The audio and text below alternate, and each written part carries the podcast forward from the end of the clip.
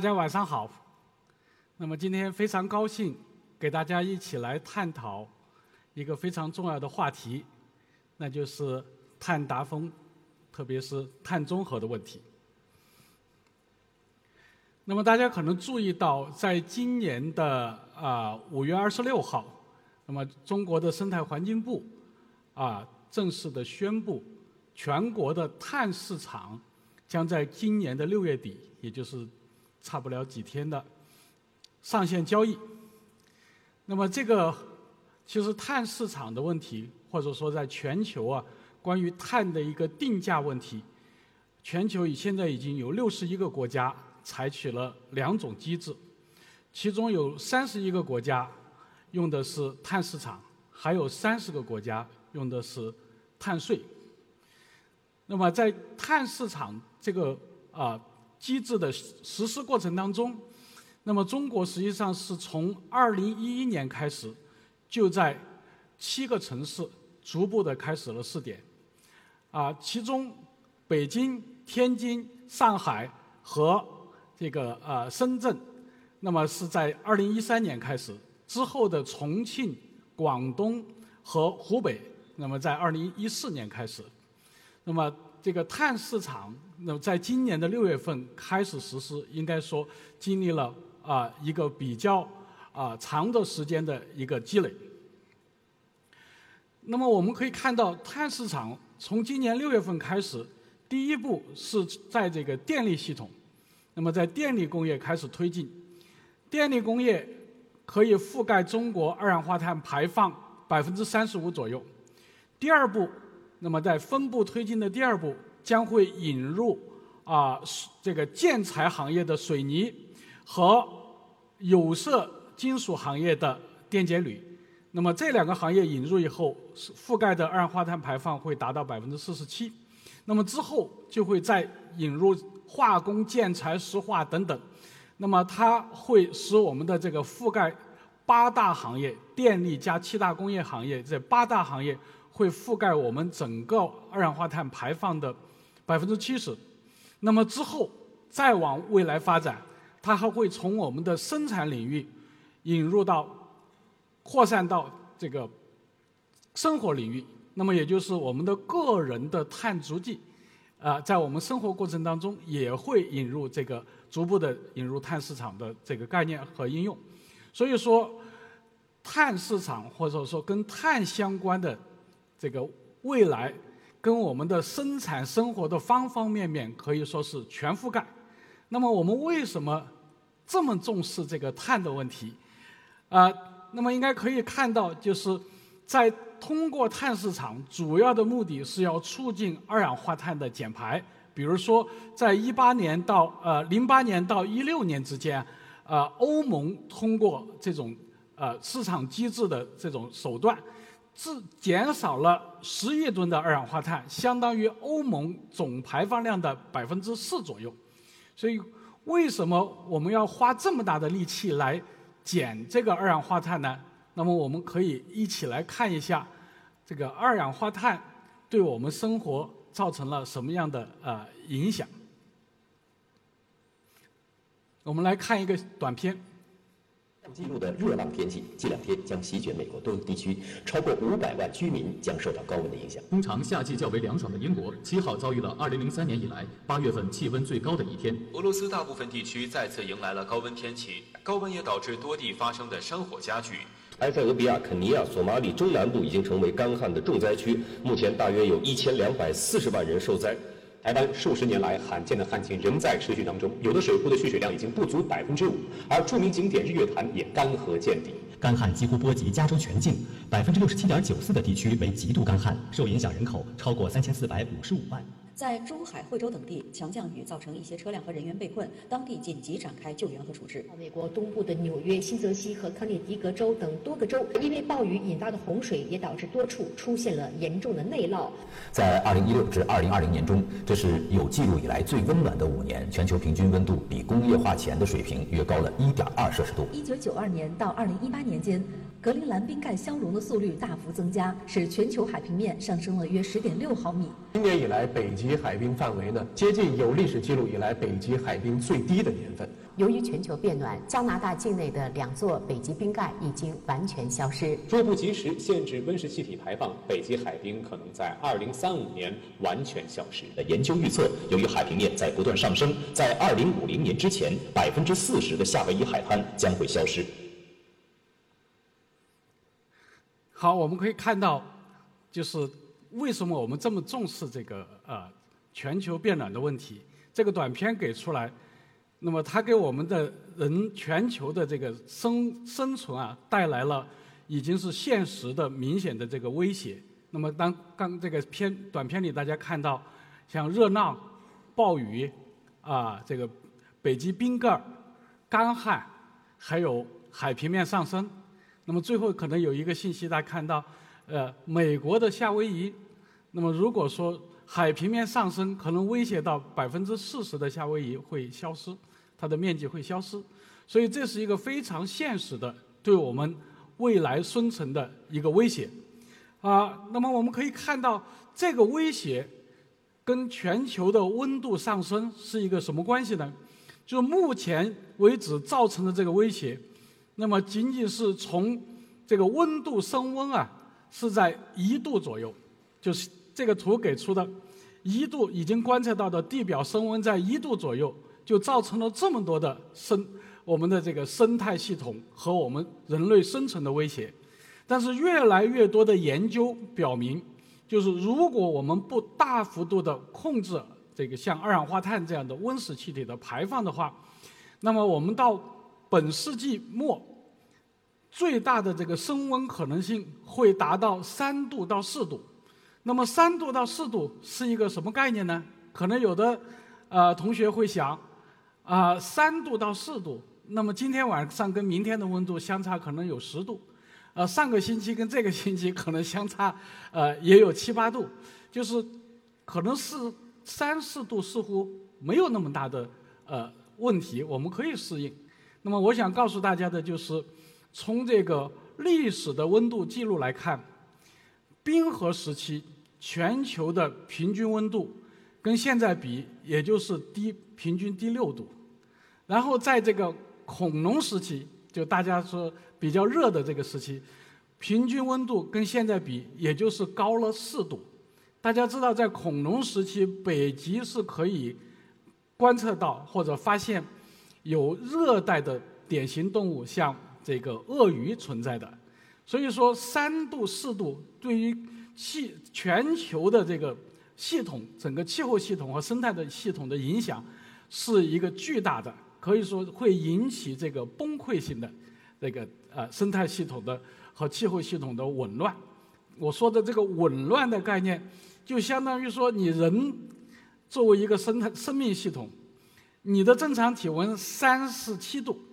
那么，如果说跟你涨三度到四度，你就一定是已经是一个发高烧的系统了。所以，你的整个的这个免疫和生命系统啊出现了紊乱。那么，地球也是这么一个啊生态和地球气候系统。那么，当出现三四度，这是一个绝对不可接受的，会使我们整个的呃这个地球系统啊和生特别生态系统出现崩溃性的结果。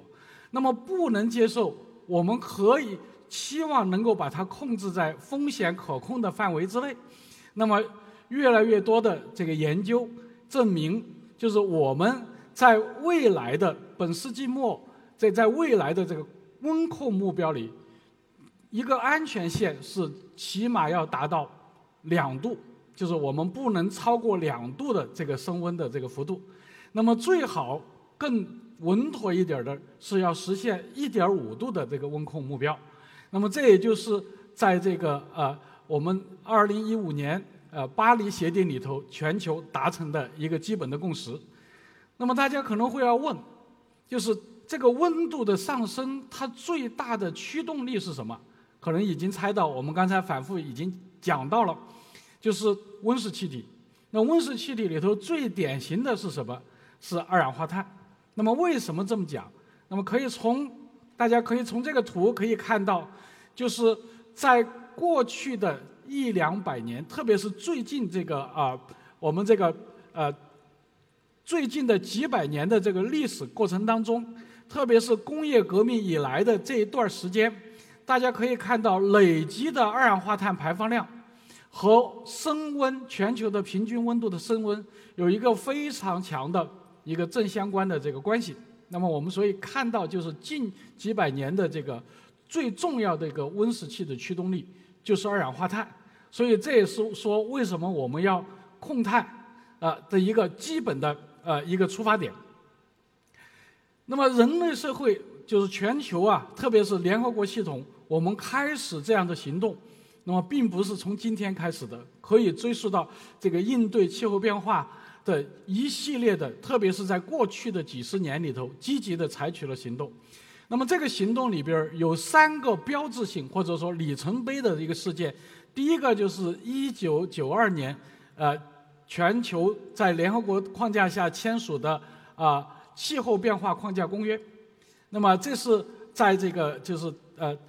在这个全球到目前为止，仍然是我们应对气候变化的一个根本性的基础性的啊一个法律文件。那么第二个就是在一九九七年签署的京都议定书。第三个就是二零一五年签署的巴黎协定，可能大家都呃有所了解。那么刚才我讲到一点五度，就是控制在两度，力争一点五度这个基本目标，大家达成的共识，就是在巴黎协定这里边儿啊明确的。所以在巴黎协定的框架下，许多国家提出了碳达峰、碳中和，特别是碳中和的这个啊目标。那么我们就会有同学会问。什么是碳达峰？什么是碳中和？它基本的概念或者说一个基本的定义是一个什么概念呢？那么我们可以来看一下，就是达峰或者碳达峰指的就是在某一个时间点，二氧化碳的排放不再增加，或者以一个国家、一个地区或者是全世界，那么它一一定地域里，那么不再增加，达到峰值之后逐步的下降。当然，我们今天也有在讲到，它可能有一个平台期，就是在达到峰值不再上升，那么稳在一段时间，然后再下降，我们把它叫平台期。当然，这就是一个呃，达到峰值之后不再增长，不再增长，然后再过一段时间逐步下降，再过的这一段时间把它叫了平台期。那么，什么是碳中和呢？那么我们可以，我们知道，就是人类的生产生活是会大量的排出二氧化碳，但是我们的生态系统，比如说我们的森林这样地上的这个陆生生态系统，以及海洋生态系统，是会对碳有吸收作用。那么我们把它叫做碳汇。所以目前全球的人为的，就是生产生活活动造成的二氧化碳的排放。是大大的超过了陆生生态系统和海洋生态系统对它的最大的这个吸收的这种能力，所以这是叫不综合或者叫不平衡。那么碳综合的目标就是要在一定的时段范围之内，通过人类的共同努力，就是世界各国的共同努力，采取各种这个技术手段、各种这个措施，那么使二氧化碳的排放量下降。下降到什么程度呢？下降到它跟二氧化碳的这个生陆生生态、海洋生态这个系统的吸收量相平衡的状态。那么我们把它这个叫做碳中和。那么所以说，这个碳达峰、碳中和，它最核心的是我们要有各采取各种措施，采取共同行动，来把二氧化碳的排放量大幅度的降下来。那么我们可以看到，就是目前。全球实际上大家都在积极的采取行动，我们简单的把它叫全球的零碳未来的一种愿景。这种愿景就据不完全的统计或者最新的统呃这个统计啊，二零二零年的年底已已经有一百多个国家或者地区提出了碳中和或呃这个承诺。那么这些提出承诺的国家。它加起来已经覆盖了全球二氧化碳排放量的百分之六十五，以及对应的 GDP 的百分之七十。啊，注意，我刚才讲到的是啊，我们的这个呃以统计时间是二零二零年年底，现在已经是二零二一年的六月份，所以说如果去看这个最新的时间，那已经又大幅度的超过了这个数字，所以全球大家在采取行动。那么这样的行动使我们未来就是减碳的这个目标啊，去逐步实现是非常有强有力的。那么其实这样的行动，应该说全球的行动，刚才讲到，不仅仅是从今天开始，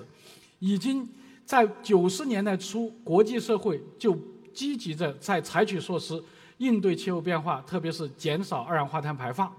那么比如说，我们可以看到，在九十年代的时候，这儿举了一个呃欧洲的一个一个例子。那么在九十年代的时候，那么欧洲就已经出台了关于能效提升和可再生能源发展的啊这样的计划。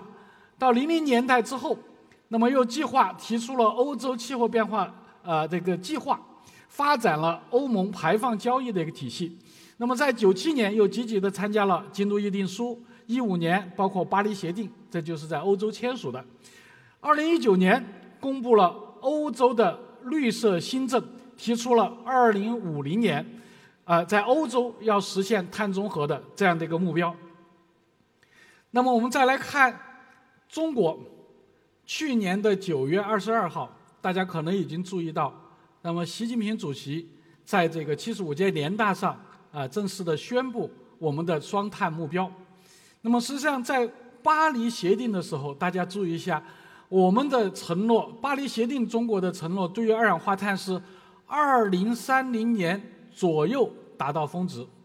那么在去年的九月二十二号这个讲话当中，那么提出的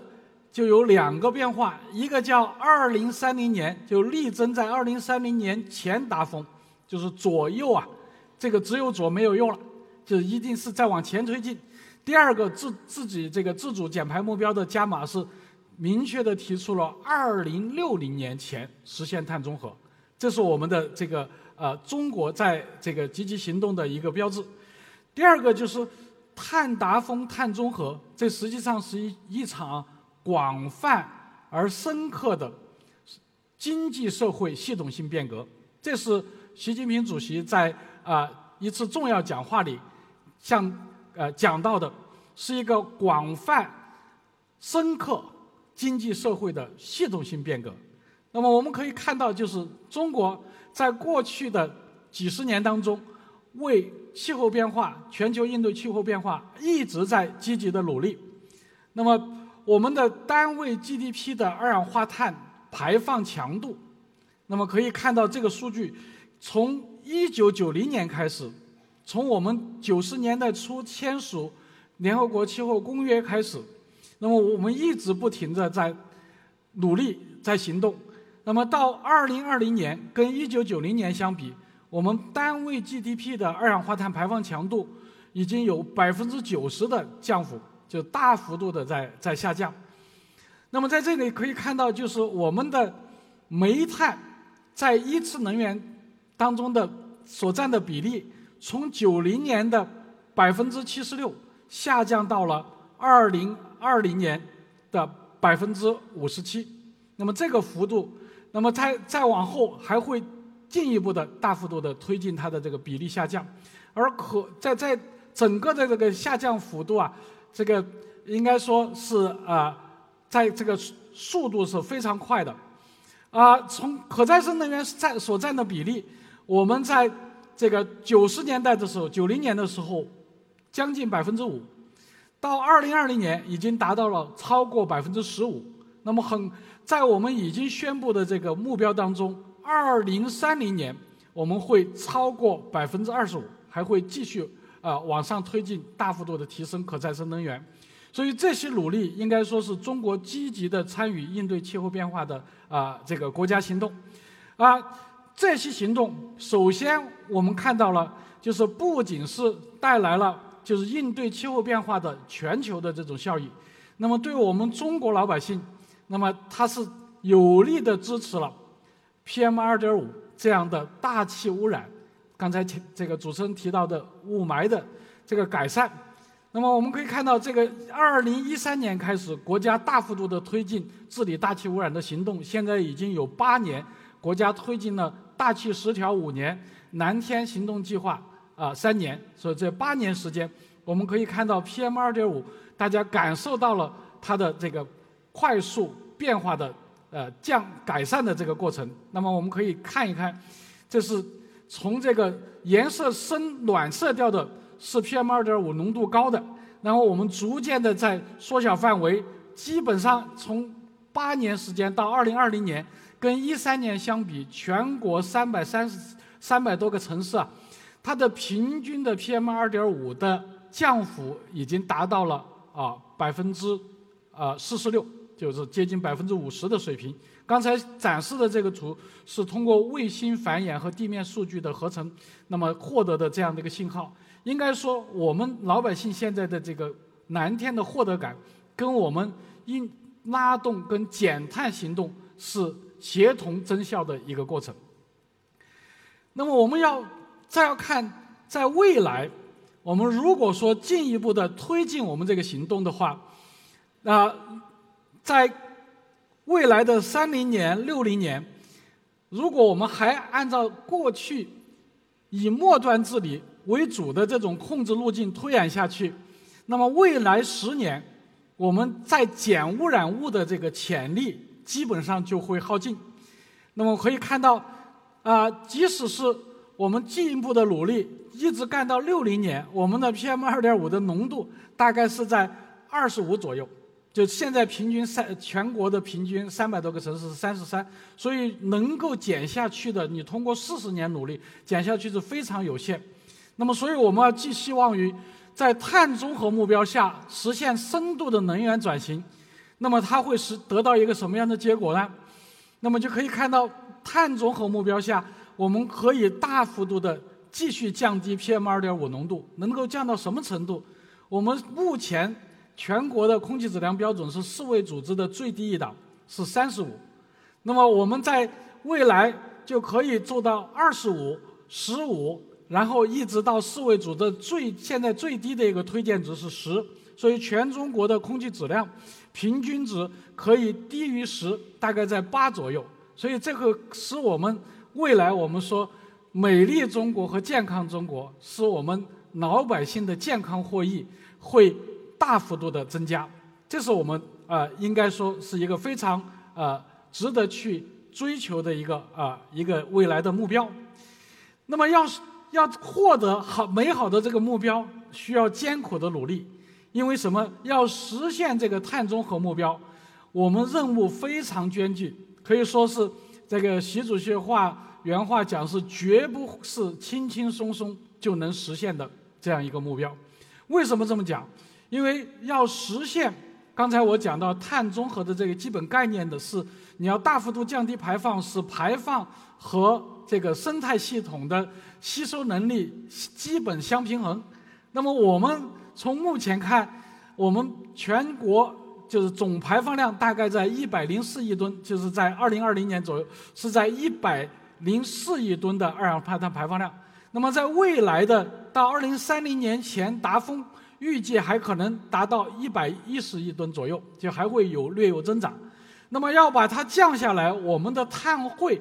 就是能够吸收的那部分能力，大概是在十几亿吨，所以这样的话，降百分之九十的需要把这个碳的排放量有百分之九十的排放量要把它降下来，要减下来，这个是非常艰巨的任务。为什么老讲非常艰巨？是因为现在我们的国情大概有几个具体的呃明非常明显的一个呃难度。第一个难度就是我们现在还是一个高碳的能源结构。刚才讲到，即使我们我们的化石能源比例啊跟欧美比，那么明显的高，那么我们煤炭虽然已经从百分之七十六降到了百分之五十七，那么仍然是全球最高的比例最高的若干个国家之一。所以这是这个碳含量就高碳的一种能源结构。第二个就我们是高碳的产业结构。我们现在在全球的产业分工里头，我们的水泥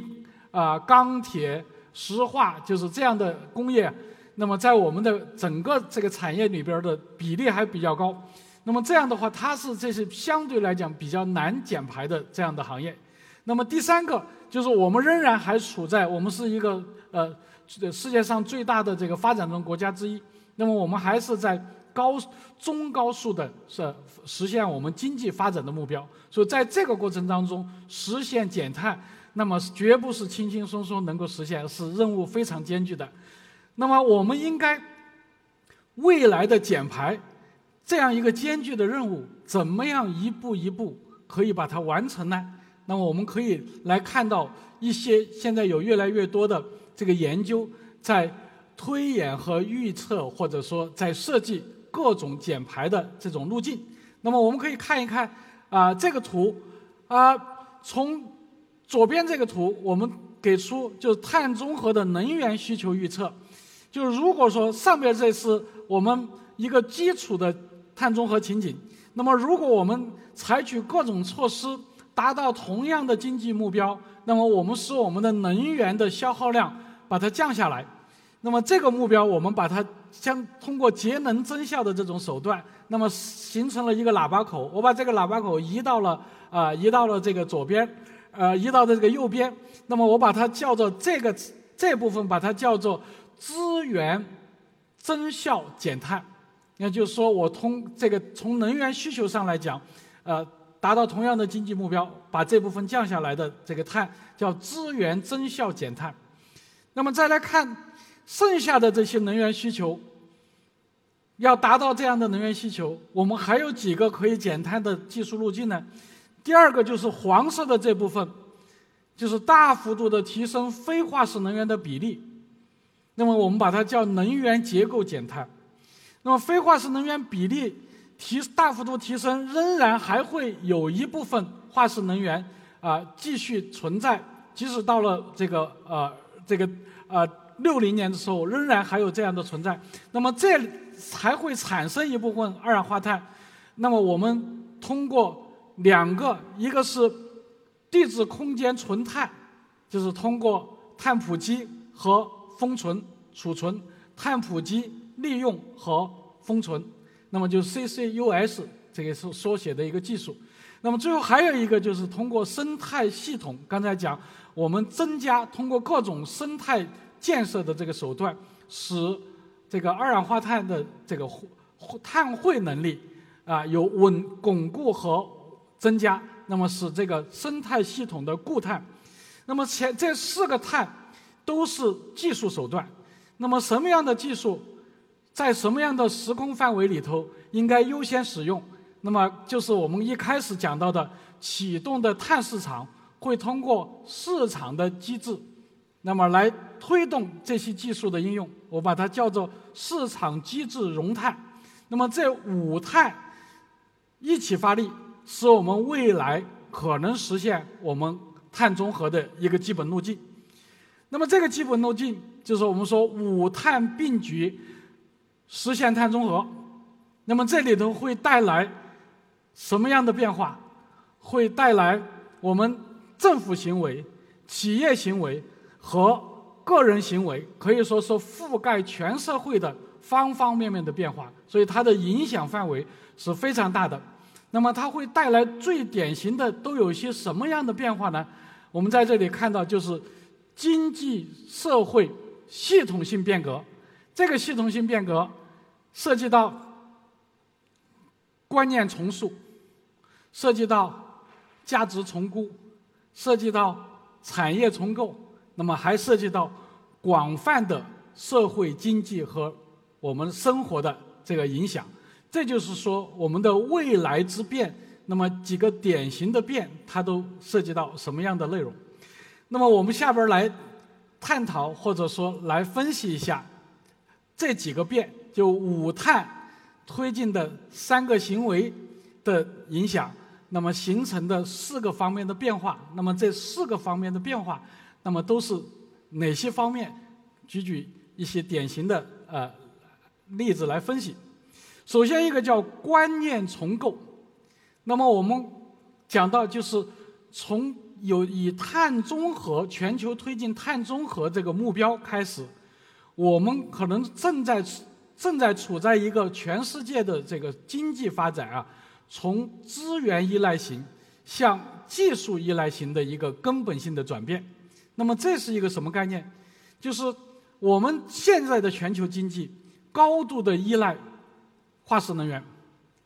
但是我们知道化石能源在全球的地域分布是极度的不均匀。那我在这儿列了一些表，我就列出了，比如说煤。那么前五个就煤炭占比比较高的这前五名的国家，占了全球的百分之七十五的煤炭的储藏量。石油，那么前五名占了百百分之六十二的储藏量。天然气，前五名占了百分之六十四的储藏量。所以这些储藏量，它实际上造成了这个化石能源的这个储藏的地域分布的啊明显的不均匀。但是如果说我刚才讲到了五碳里头的第二碳，就是能源结构的呃减碳，它的核心是要大幅度的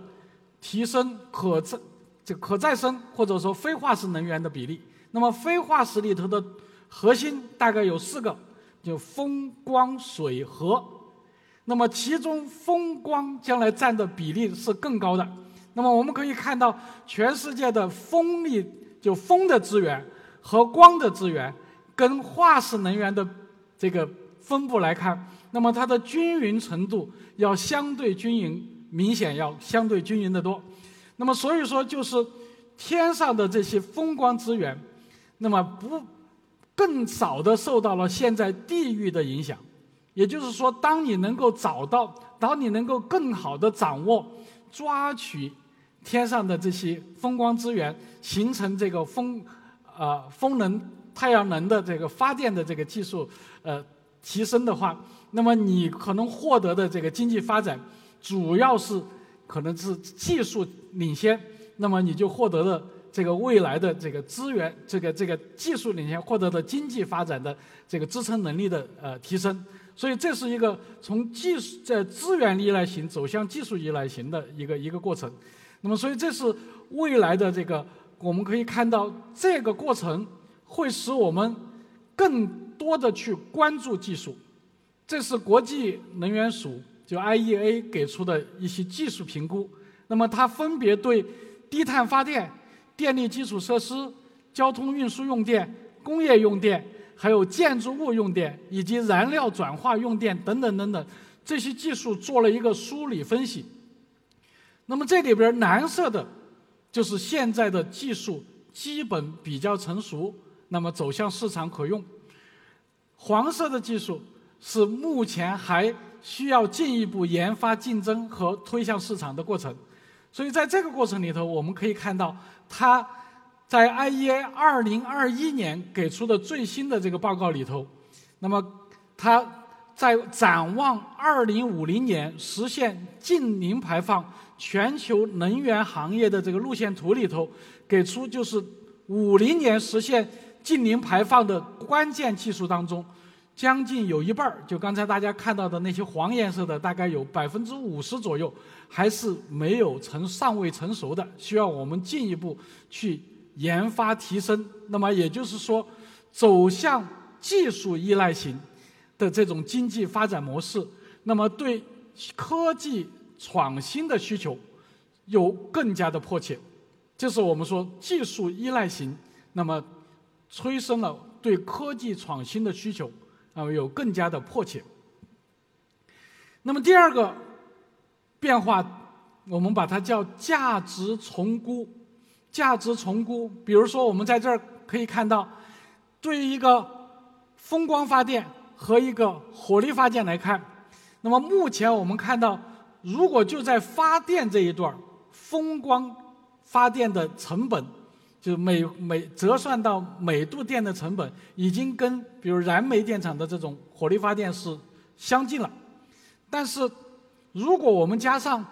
并网成本，那么风光目前跟这个啊火电来比，它还有这个呃成本的增加成本的这样的比它高的这个问题。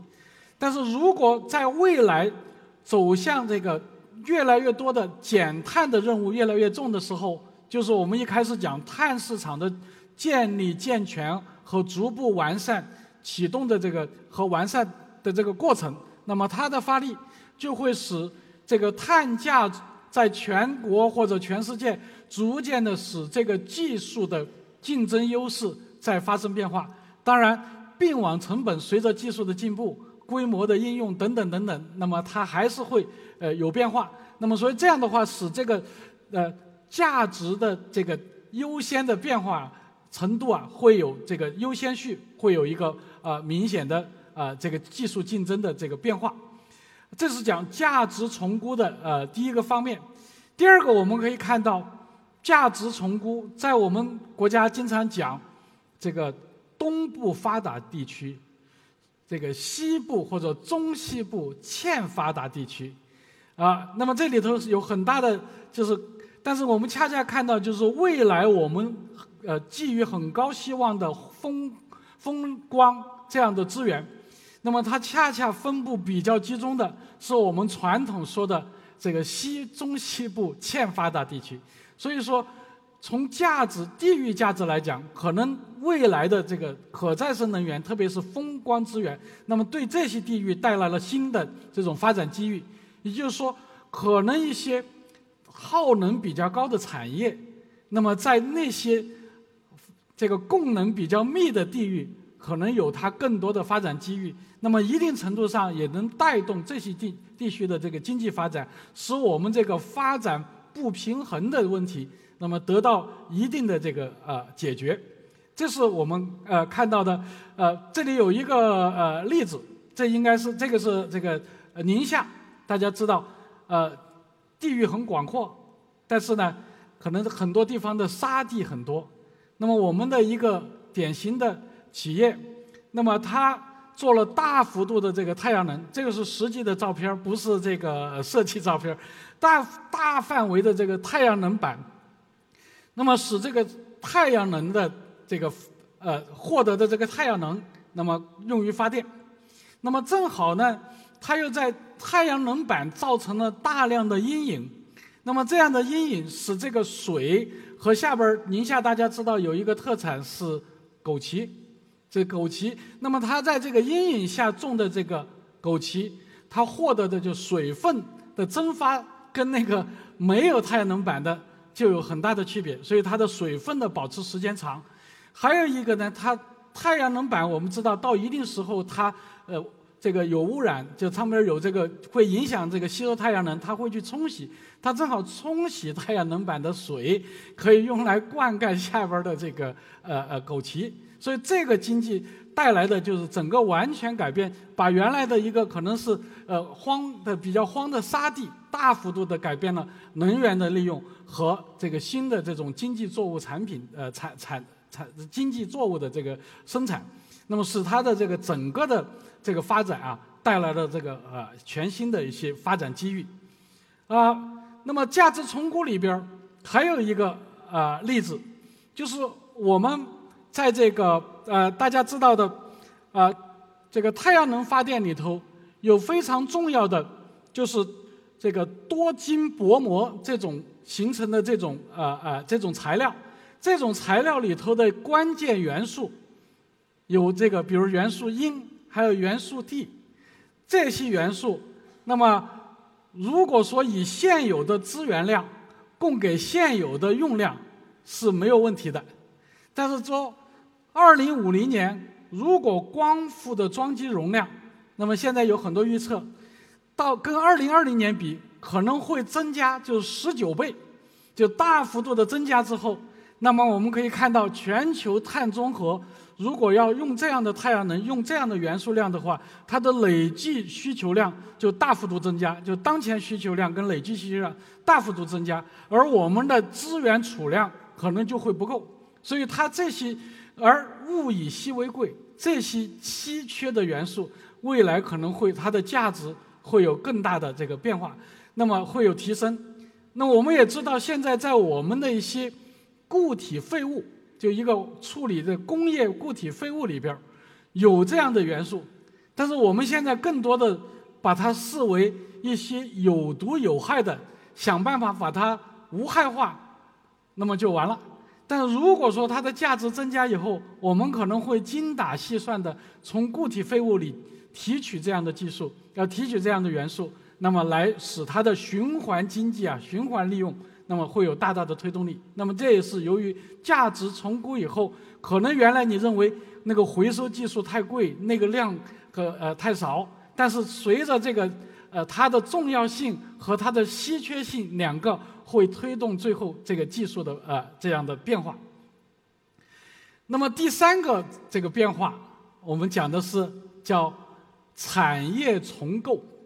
产业重构，那么最大家可能已经在很多地方了解到有这样的，就是我们现在传统的，比如说我们的呃大家开这个私家车，那么到一定时候需要到加油站去加油，这是叫传统的加油站。那么未来，在减碳的这个推动力的推动下，那么这个传统的加油站会有一个新的变化。那么它会变成一个这个充电、制氢和分布式光伏的一个综合的叫油气氢电伏综合的，那就不能叫加油站了，以后就应该叫佳能站。就它整个随着未来的这个发展，那么这个我们已经看到，在我们国家，这不是一个啊概念式的一个这个未来虚拟的构想，那么正在走上这个现实。中石化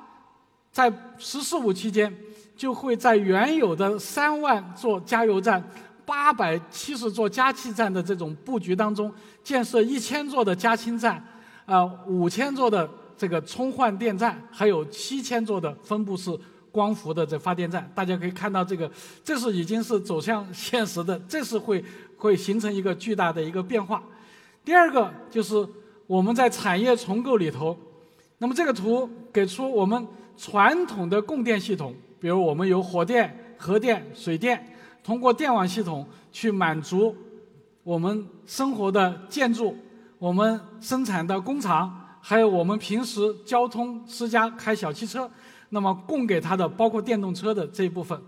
那么在未来会形成的这样一个过程，就是当光和风这两种这个新能源引入到这个新型的电力系统，我们现在讲就是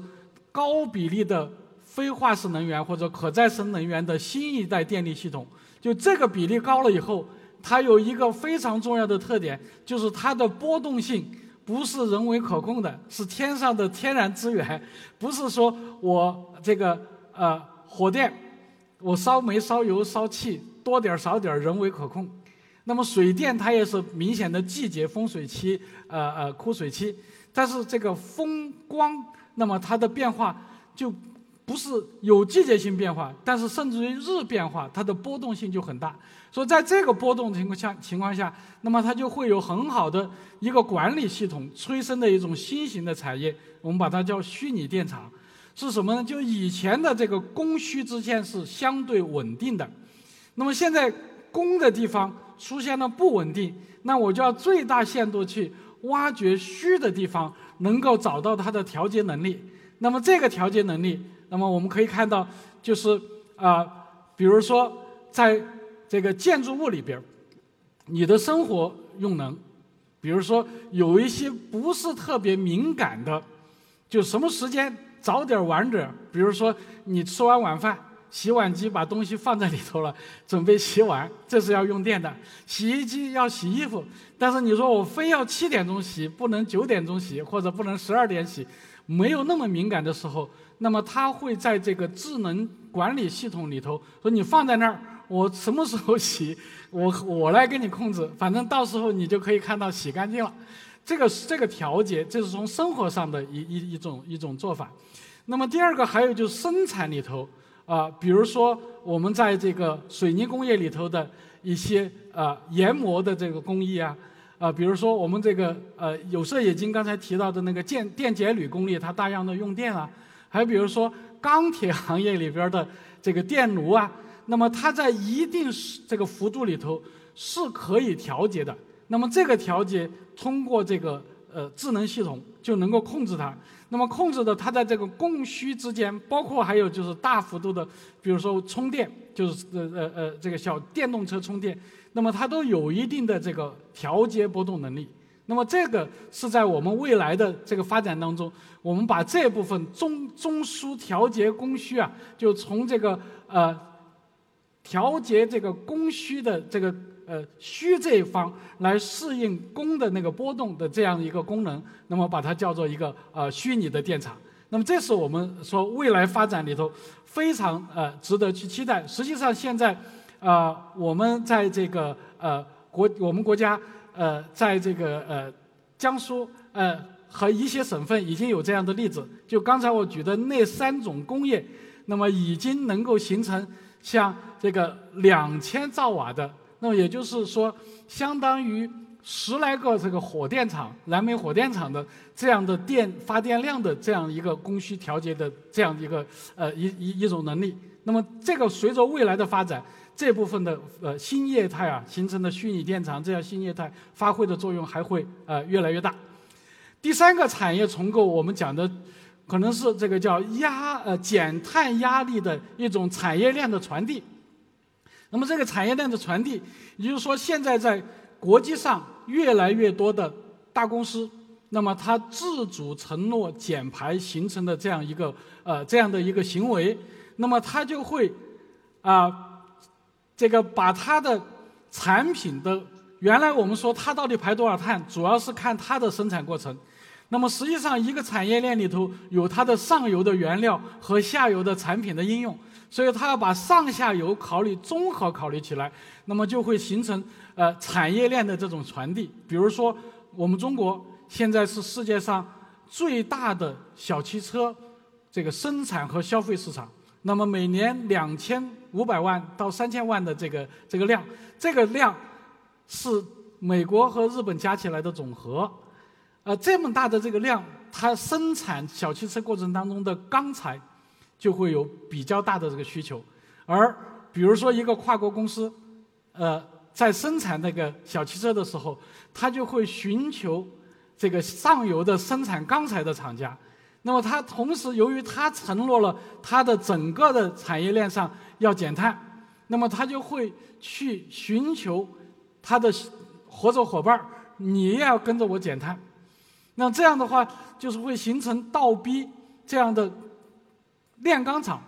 那如果你达不到我的要求，我就要去找那个达到要求的，形成一种新的产业竞争。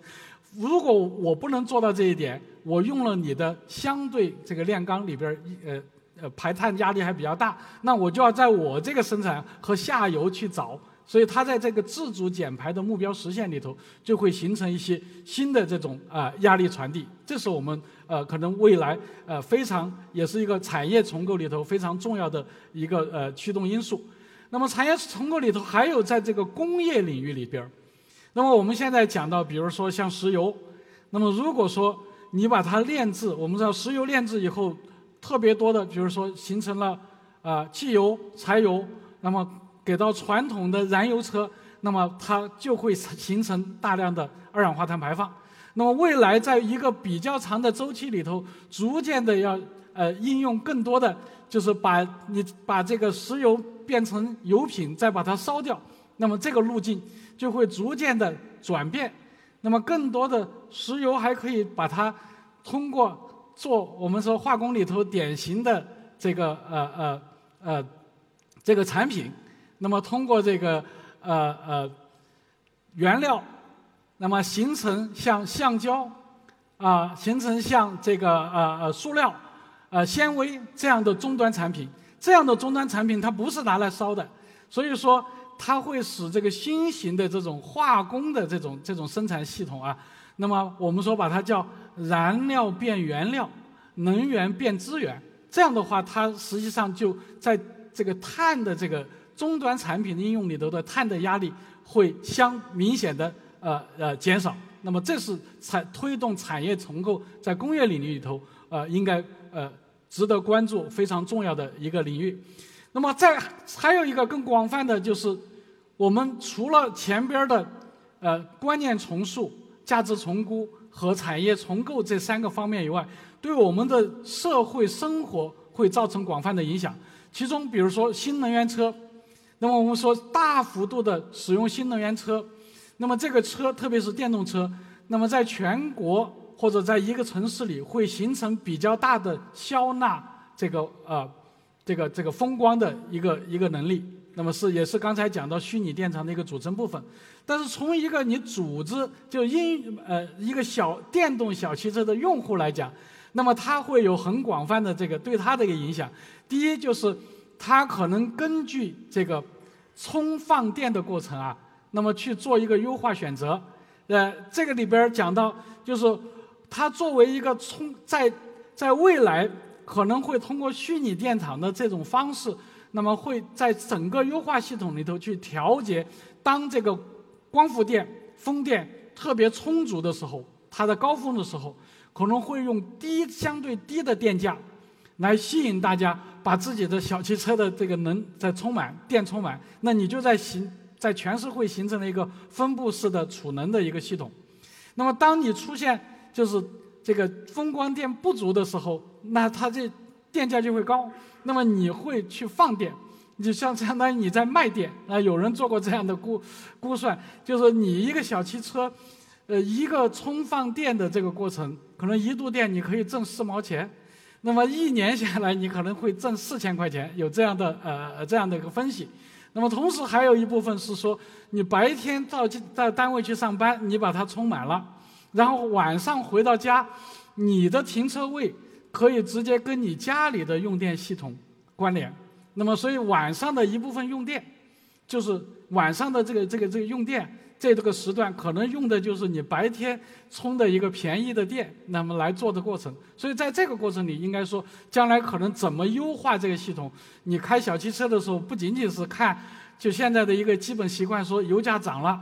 呃，明天后天要涨价，我赶紧去把油箱加满。那么实际上这个电的过程可能会变化会比较多。第二个就是建筑，我们要讲到的是光储直柔建筑，这个是一个简单的一个一个一个是呃呃一个一个缩写，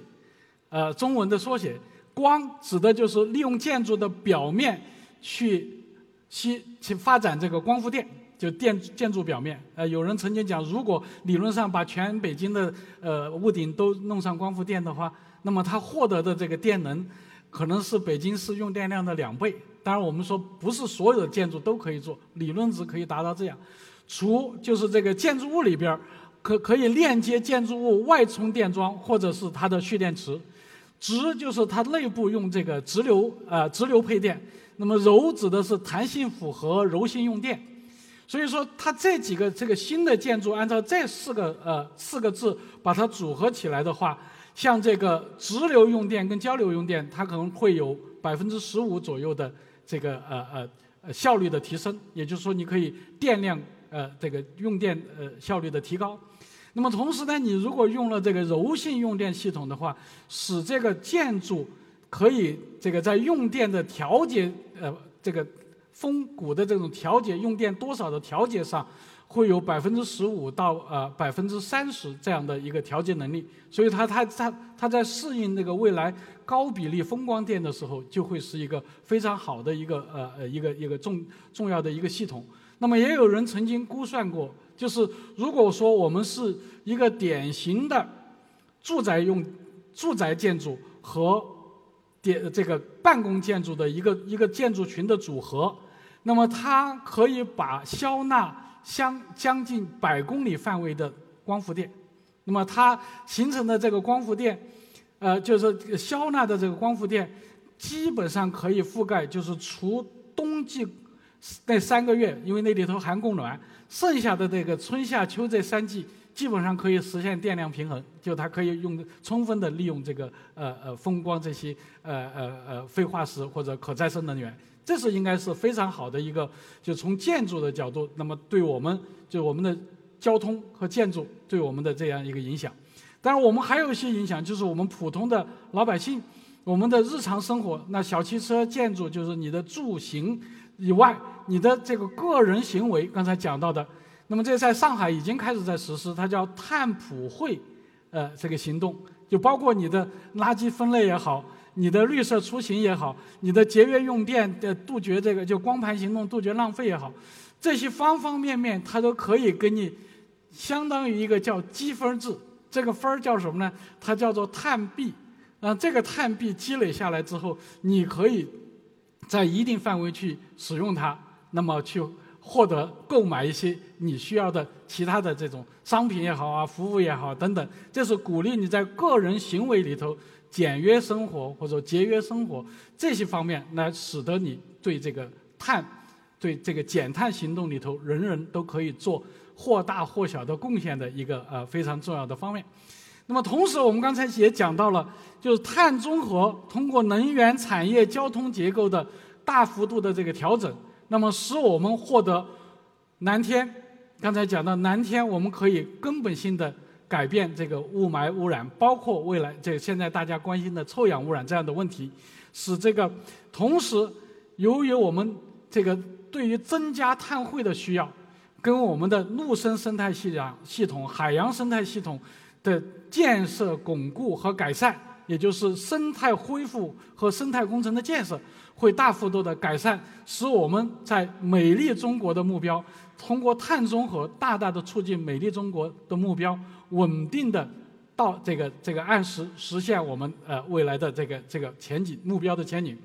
那么在这里头，比如说森林碳汇，我们已经宣布，呃，国家这个习主席已经宣布了，二零三零年。中国的森林蓄积量要比零五年增加六十亿立方米，那么这个这个数再往后还会有所增加。那么它对土壤碳汇、海洋碳汇、矿物碳汇和地质碳汇都会有不同程度的改善、巩固和提升。那么这是我们非常呃呃值得去这个生态恢复和生态修呃生态恢复和生态工程，那么拉动这个。碳汇的增加，使我们在美丽中国和碳中和两个成实现这个协同增效的呃一个过程。那么我们在这里头简单讲起来，我们前面讲到了资源增效减碳、能源结构降碳，还有地质空间存碳和生态系统固碳。那么通过碳碳市场全面的推进这四大方面的技术的应用。使我们这个全社会的政府、企业和个人的行为都向有利于全全国实现双碳目标，为这个人类命运共同体那么做出更大的中国贡献。那么我们说，在这里边经济社会系统性的变革，那么它的观念重塑、价值重估、产业重构和广泛的影响，那么这些的。要适应这些变、这些影响，那么我们很重要的啊，就会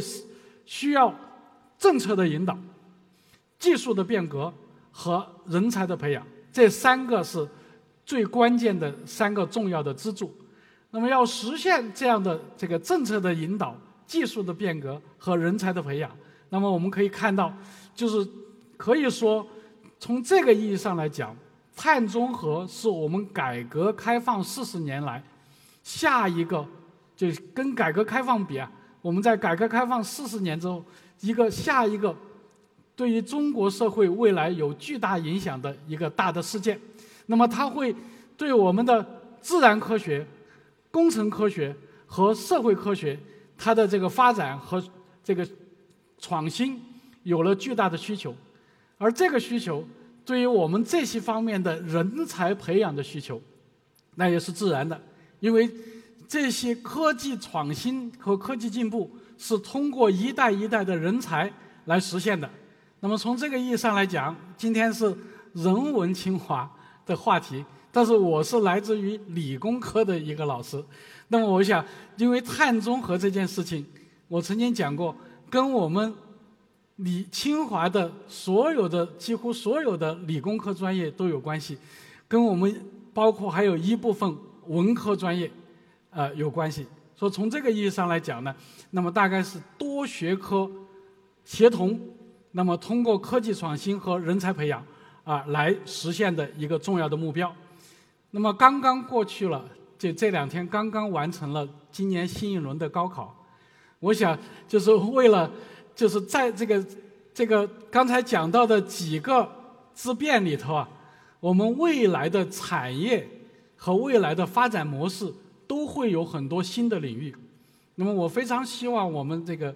当然是这个这个我们这个考生啊，呃，首先是欢迎选环境专业，但是呢，双碳不仅仅是环境，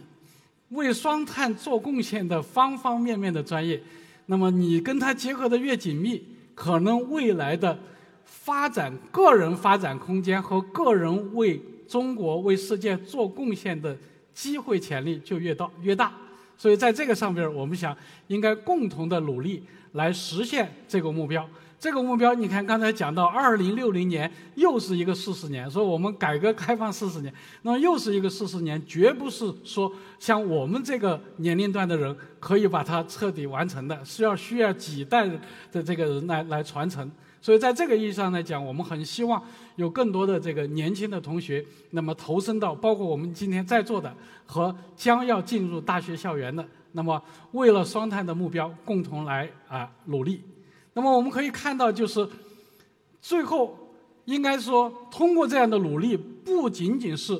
这个从稳定气候的这个生态系统、发展系统，包括它的经济社会系统，不仅仅是这样一个。那么，像我们现在非常关注的，比如说以蓝天为代表的，呃，我们包括还有碧水净土这样我们追求的美丽中国的目标，我们应该说现阶段在一些时空和地域里头，这样的目标还是一些奢侈品或者说稀有品，还是要经过非常大努力才能获得的。但是，当我们把双碳目标，特别是碳中和目标逐步实现以后，那么，我们所谓现在的一些呃稀有品或者奢侈品，就会变成我们的日习以为常的日用品。这也是说，这个老百姓对未来美好生活的追求，就是我们共同的奋斗目标。好，我就呃要给大家介绍的情况就到这儿，谢谢大家。